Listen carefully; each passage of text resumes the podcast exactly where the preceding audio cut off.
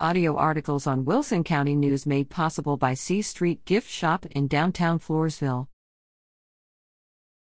Poth ISD Board formally hires Byrom as superintendent.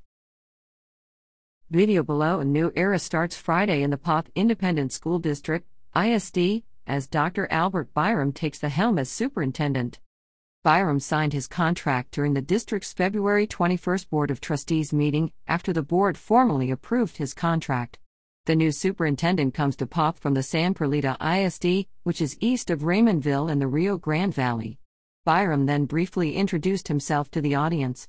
During his remarks, Byrom praised the district for being an environment in which so many youngsters participate in sports while also excelling in academics. It makes it very solid, it makes your mind clear that the choice that you're making is a wonderful choice, that you're going where kids are loved and where kids are taken care of, he said. I'm just very happy to be a part of that. Byrom, an area native, who with his wife, Lydia, has three daughters and three sons, added, It's a dream come true to be this close to my family. We're right there south of San Antonio. I enjoy a community that is very solid in tradition and ready to move on with the future. I'm very blessed to be a part of that. The new superintendent succeeds former Superintendent Ashley Cholas, who left in November 2023 after holding the position for a little more than a year. Cholas now is the superintendent of the Uvalde Consolidated ISD.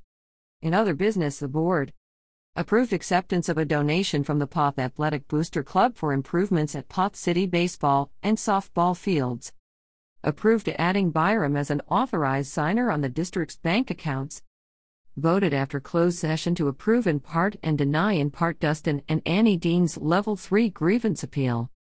Recognized students of the month Madison Garza, High School, Wyatt Kurtz, Middle School, and Hadley Nichols, Elementary School. Recognized Poth Junior High students who won UIL Academic Awards. Gave staff recognition awards for February to high school teacher Gina Casares and Luke Alexander of the Transportation Department. Received updates on business and operations and safety and security received the superintendent's update, in which interim superintendent Braden Lissy stated that pre K to 12th grade enrollment currently is 944. Leaves at WCNOnline.com.